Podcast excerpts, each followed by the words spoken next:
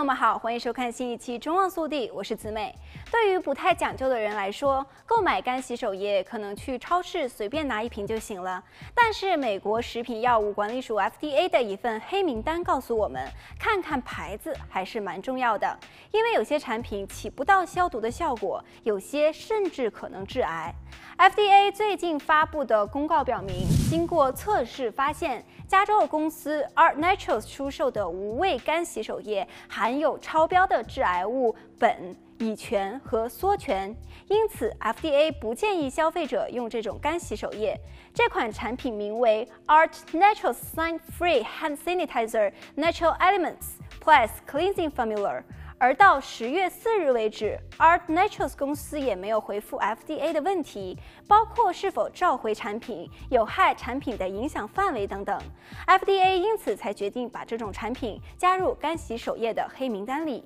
FDA 从二零二零年七月开始在网站上发布不合格的干洗手液名单，至今已经累积了二百六十种产品。FDA 表示，他们之所以危险，是因为生产这些干洗手液的设施生产了其他。它受到甲醛污染的产品。值得一提的是，由于从墨西哥进口的干洗手液不合格率太高，FDA 已于今年一月禁止所有来自墨西哥的这类产品。FDA 的黑名单里也有个别有趣的条目，例如一款名为 American Screening Hand Sanitizer 的产品之所以上榜，是因为干洗手液的产品被装入看似水瓶的容器，增加了意外食用的风险。还有一款由中国扬州奥兰德化妆品公司生产的该洗手液，于二零二零年八月十一日上榜。理由是产品标签为可食用酒精。登上这份名单的中国产品总共有二十二种。上榜理由是 FDA 认为这款干洗手液在一个